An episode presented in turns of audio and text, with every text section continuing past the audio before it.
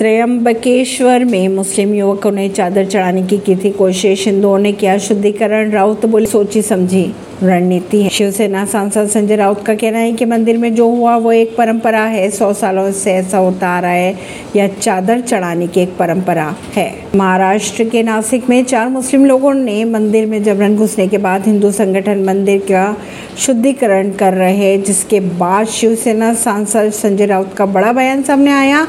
कहा यह जा रहा है कि त्र्यंबकेश्वर मंदिर में जो हुआ, वह राजनीति है, सोची, समझी, रणनीति है। संजय राउत का कहना है कि मंदिर में जो हुआ, वो एक परंपरा के तहत किया गया। सौ सालों से ऐसा होता आ रहा है, यहाँ चादर चढ़ाने की परंपरा भी है। वहीं दूसरी ओर मुस्लिम लोगों के घुसने के बाद हिंदू संगठन मंदिर के बाहर प्रदर्शन कर रहे हैं और वहाँ शुद्धिकरण का काम भी किया जा रहा है। ऐसी खबरों को जानने के लिए जुड़े रहिए जनता श्रेष्ठता पॉडकास्ट से, परवीन दिल्ली से।